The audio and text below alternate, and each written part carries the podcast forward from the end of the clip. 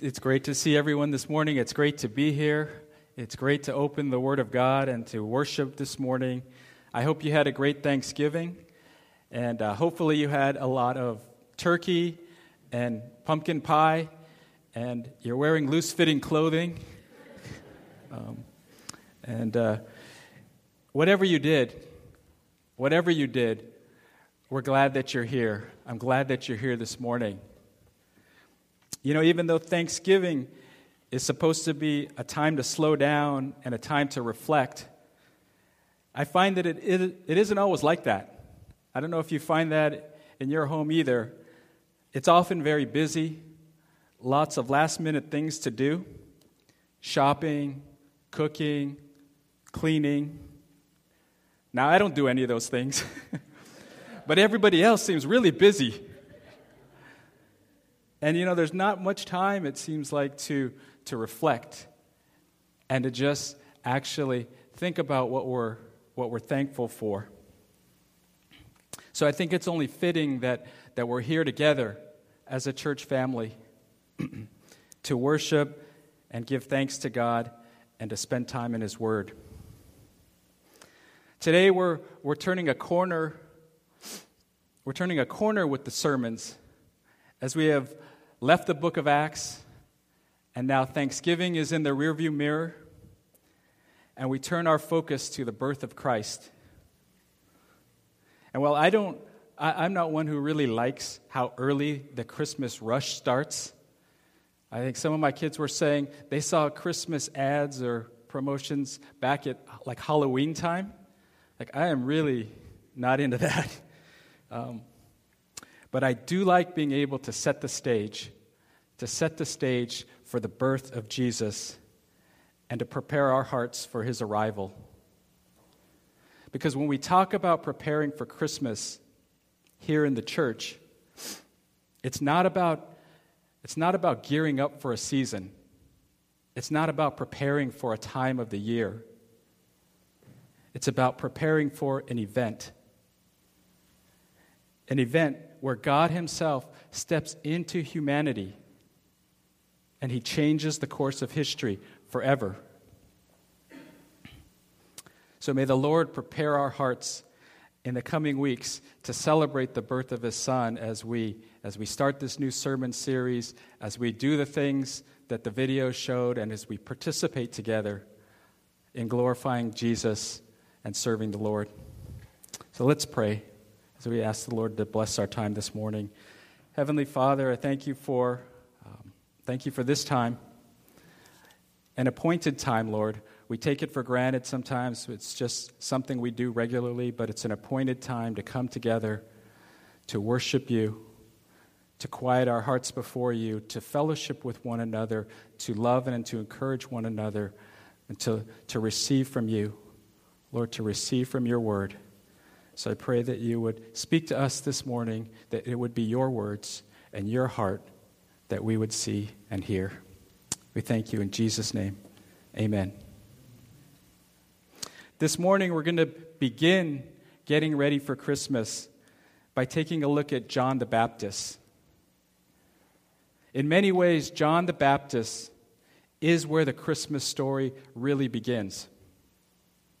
And we're going to jump between a number of passages, mostly in the book of Luke, to get a picture of who John was and the role that he played in the birth and the ministry of Jesus.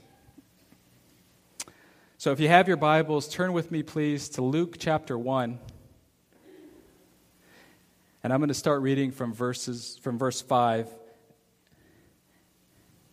and I'll go to uh, verse 15, but I'll be skipping some verses here. Luke chapter 1.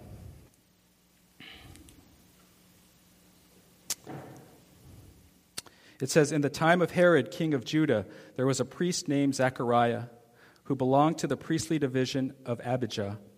His wife Elizabeth was also a descendant of Aaron. Both of them were righteous in the sight of God, observing all the Lord's commands and decrees blamelessly. But they were childless because Elizabeth was not able to conceive, and they were both very old. Then let me skip down to verse 11.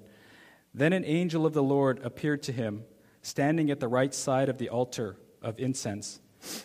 When Zechariah saw him, he was startled and was gripped with fear. But the angel said to him, Do not be afraid, Zechariah.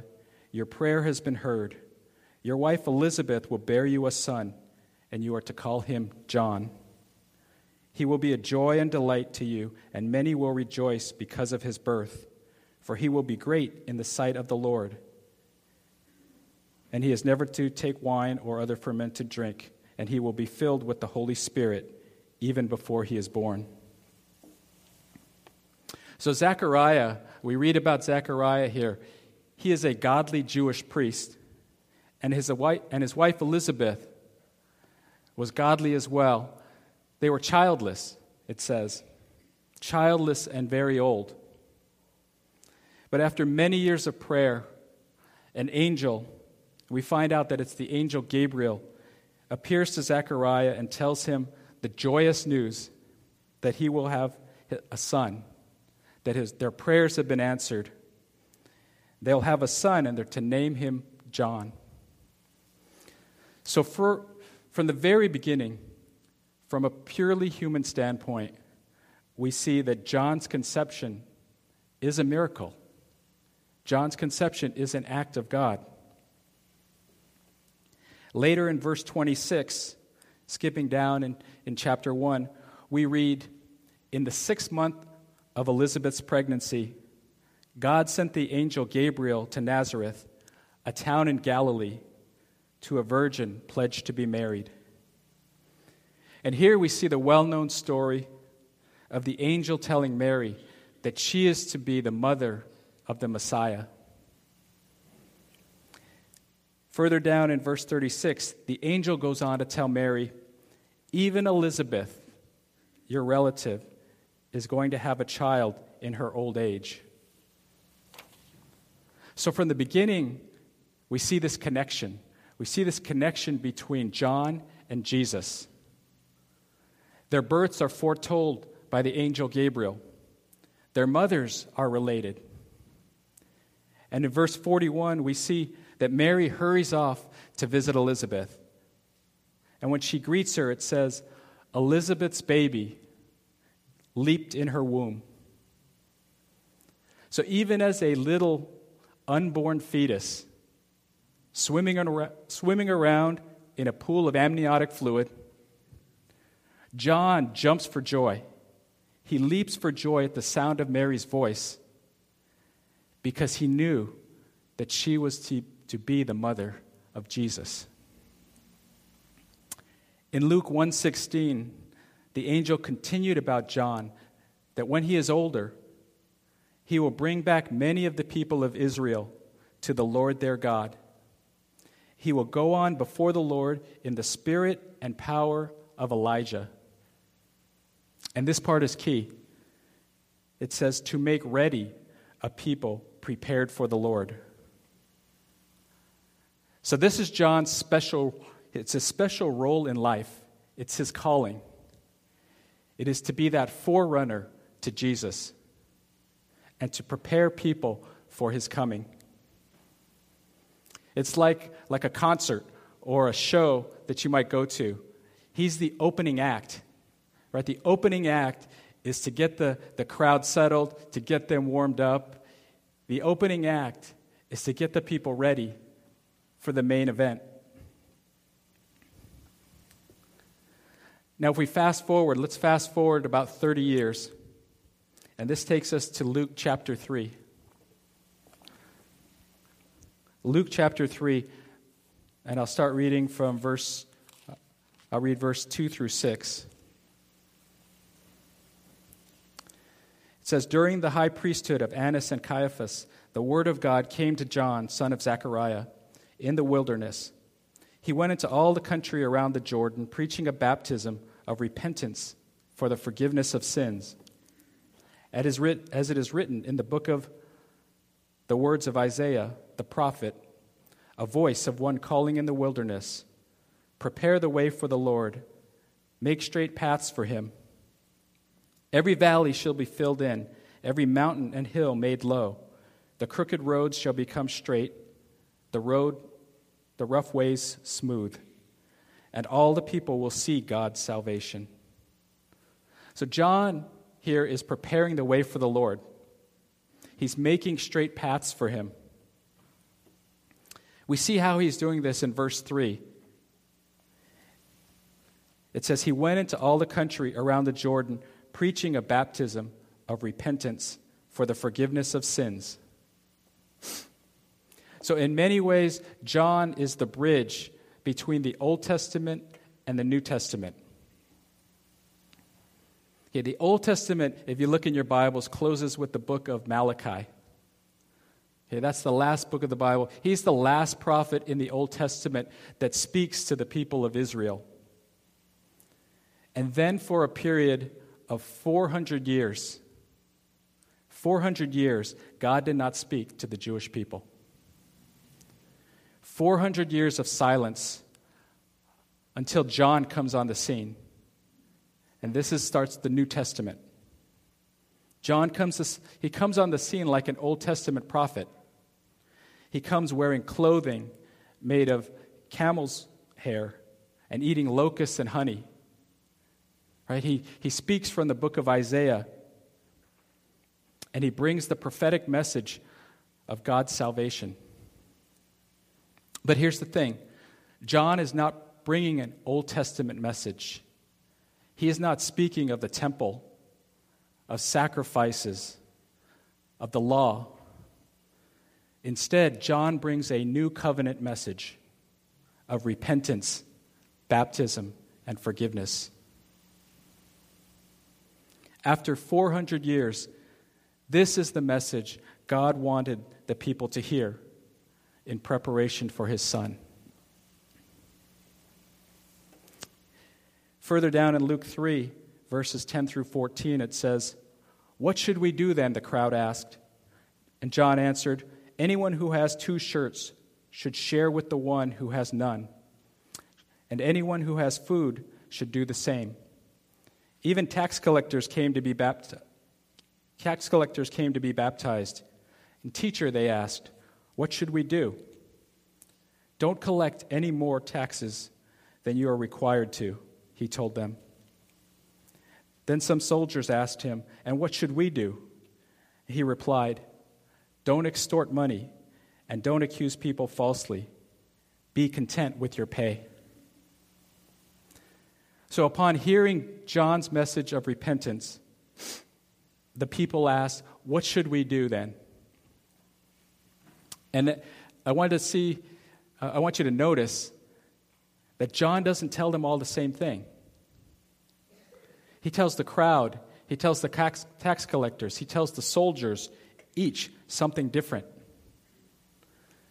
In this passage, he's not giving a generic list of things to do to repent and to turn to God. Okay, he's giving them individual, specific advice about how to turn from their sin, the sin that each of them are so prone to commit. The tax collectors overcharging, the soldiers intimidating and extorting, the people not being charitable and giving. See, all of us, all of us are sinful but it looks different in each of our lives. In verse 15 of chapter 3, it says, The people were waiting expectantly and were wondering in their hearts if John might possibly be the Messiah. And John answered them, I baptize you with water, but one who is more powerful than, than I will come, the straps of whose sandals I'm not worthy to untie. He will baptize you with the Holy Spirit and fire. So, John, as he preaches, he preaches by the power of the Holy Spirit. And the people begin to wonder, after again 400 years, they begin to wonder, is this the Messiah? And John tells them clearly, he is not the one. But he lets them know the Messiah is coming like a good forerunner who heralds what is to come, John redirects the attention from himself to the one who this story is really about. And as Jesus begins his ministry, which we'll read about, John knew John knows that his time is almost done. His job is toward the end. And it's time for him to get off the stage. Right? In John 3:30, it, it says, John says, "He must increase while I must decrease." and then in Luke 3:21 and 22, we read, "When all the people were being baptized, Jesus was baptized too." And as he was praying, heaven was open, and the Holy Spirit descended on him in bodily form like a dove. And a voice came from heaven You are my Son, whom I love. With you I am well pleased. This is like the, the passing of the baton, John baptizing Jesus, and then God the Father saying, This is my Son, in whom I'm well pleased. This is the passing of the baton and the start of Jesus' ministry. So, this is really the beginning of the Christmas story where we read about John the Baptist. To prepare the way for the Lord, John preaches a message of repentance for forgiveness. And I believe this message is for us too. This message in preparation for Jesus' birth is our message. Self examination, confession, and repentance. These three practices should be a regular part of our relationship with God. Self examination first. Examining our lives is essential to our growth as Christians. Lamentations 3:40 says, let us examine our ways and test them. And let us return to the Lord. Recognizing our sins and our failings. Okay, that makes it possible for us to repent, to confess, to receive forgiveness, and to grow in grace. These are steps by which we, we move forward in our Christian life. If we can't see our own sins and shortcomings, then we, we can't make progress. If the tax collectors that John was speaking to couldn't see that collecting more than what the people owed was wrong, then they would never repent. Since Adam and Eve dis- disobeyed God in the Garden of Eden in Genesis chapter 3, we understand we are all broken, we are all marred. We have inherited a sin nature, and it goes around with us wherever we go. And so we are prone, we are prone to things like selfishness, to pride, to greed, to perversion, to lust, to resentment, hatred, self pity, and the list goes on. And while my struggles may be different than your struggles, right? Some of us struggle with different things. Okay? None of us are beyond reproach. And we need to constantly examine our lives and be honest about the depth of our sin. As we do that, as we, as we exercise self examination, I have one warning, something to be cautious of. Do not let Satan, do not let the enemy pull you down into self condemnation and despair. Because the enemy will take that and make it into something that pulls you away from God. This is not what the Lord wants. Recognize your sin and your fail- failures, but realize God's grace extended to you in Christ Jesus. Two things to help you examine your life. One, the Word of God. The Word of God, Scripture. Study God's Word. Immerse yourself in Scripture. Plant it deep within your heart. Because Scripture says that it illuminates, it gives light, and it gives life. The second thing, listen to the Holy Spirit inside of you. God's promised the Holy Spirit to be our guide and to be our helper. Listen to the Holy Spirit. The Holy Spirit works in you and your conscience to make you aware of the sin in your life. So, self examination. Next is confession. Confession. Scripture is clear that confessing our sins, saying it with our mouths, is an essential part of the forgiveness process. 1 John 1 9 says, If we confess our sins, he is faithful and just and will forgive us our sins and purify us from all unrighteousness. On the flip side, unconfessed sin, unconfessed sin can literally destroy us. In Psalm 32, verses 3 and 4, David, a man after God's own heart, David, he describes his experience of depression, distress, and guilt, all due to unconfessed sin. A good example or an, an analogy I read about unconfessed sin, it's like pulling the drapes closed on fellowship with God.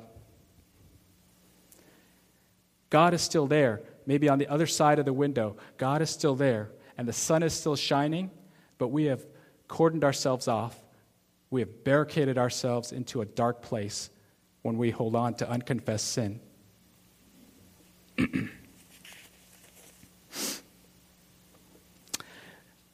Psalm 32, after David expresses his depression and his guilt and his wasting away, in verse, in verse 5, David says, Then I acknowledged my sin to you and did not cover up my iniquity. I said, I will confess my transgressions to the Lord, and you forgave the guilt of my sin. There is great healing and forgiveness in confession to the Lord.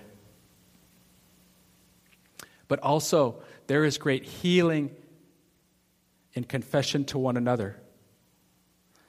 James 5:16 says, "Confess your sins to each other and pray for each other so that you may be healed." I thought about that as I read that verse and I prayed during the week and I thought that's difficult. Well, that that's scary hard. Right? But what would our church be like? Could this be a place, could our church be a place where we learn to love and trust each other that much and extend God's grace to one another, knowing how sinful you and I really are? could we be that kind of people to one another? Now, I'm not suggesting that you turn to your neighbor, and we do this as an exercise, and you share your deepest sins, okay, to the neighbor next to you in the pews. But I am saying that it is important that you have friends in your life, in the church, that you can confess things to so that you may be healed. That's what Scripture says. Anyone who has had experience with Alcoholics Anonymous or support groups like this has probably seen God's healing in a community that confesses with one another. Because that's what these groups, they have learned to do that. They understand the power of it. And God works in this way. Lastly, the last thing is repentance. So self examination, confession, and repentance. Repentance is a conscious determination to avoid and forsake sinful behavior. It's a sincere turning away from one's sin and turning to God. And while true repentance should result in changed behavior, I want to emphasize the real change takes place in the heart. For without a heart change, we have no hope of a transformed life. Because our sin is more than just bad behavior, it's a darkness of heart. I look around, I look around and I see how much potential, how much God given potential man has. Every day I see, I see things that seem like incredible advancements in technology, in science, in medicine. I see amazing creativity in art, in music, in literature. That how God has endowed man in his image to have great potential for amazing things. But the problem is, and it's always been this way, he cannot change his heart.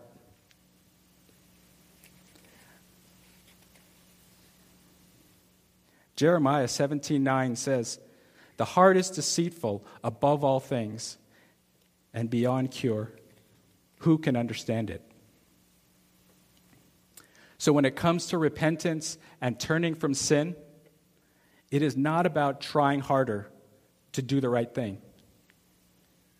This is something that's taken me a long time to understand in my walk with the Lord. That I cannot will myself to be better or to be more holy. So don't get me wrong, we are called to discipline and obedience according to the Word of God. But in the same way that I cannot save myself, I cannot sanctify myself either. What we are called to do then is to surrender our hearts to the Lord, to yield to the Holy Spirit in our lives, to relinquish control.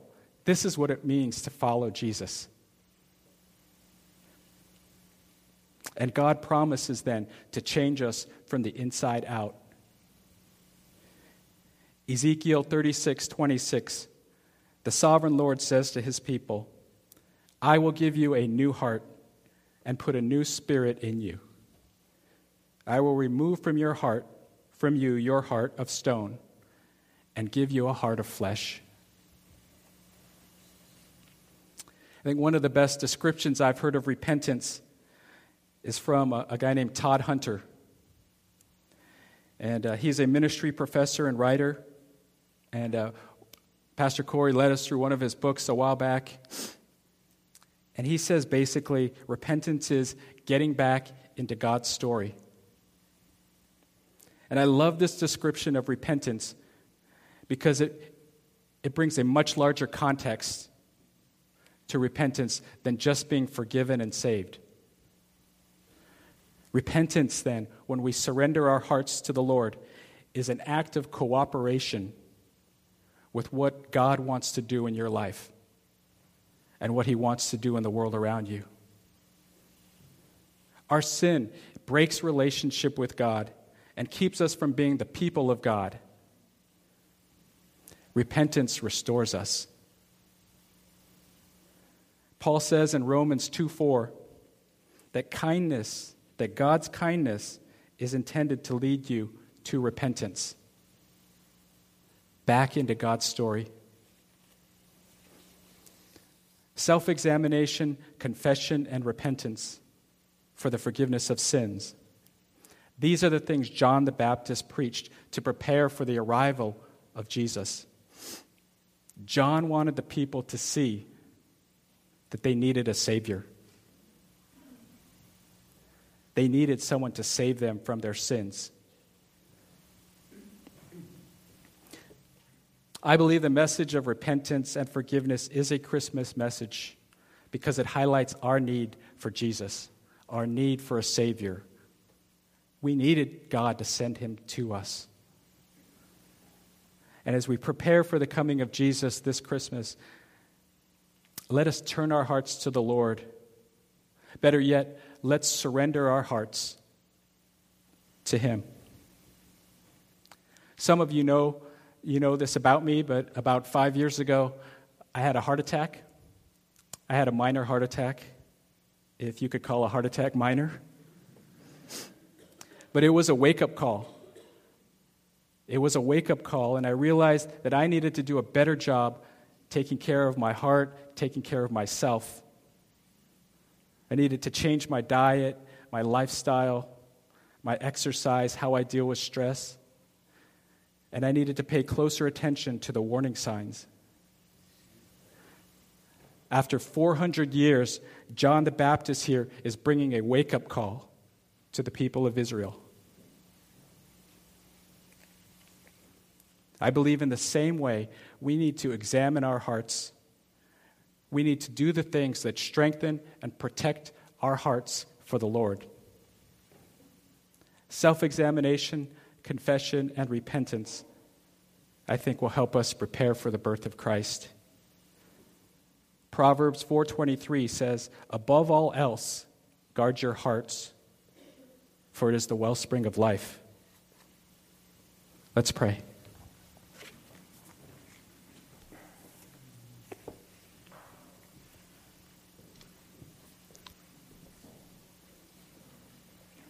Let's just take a moment to, to be quiet before the Lord and, and just allow the Holy Spirit to speak to us.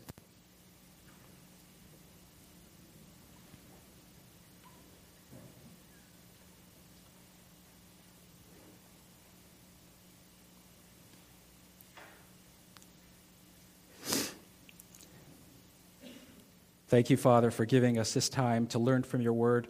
Thank you for revealing things to us. Help us to examine our lives and to repent of our sin. And uh, please teach us, teach us how to surrender ourselves to you. For you are faithful and you are trustworthy. And you are loving and gracious. Thank you for sending Jesus to be our Lord and Savior, in whose name we pray. Amen.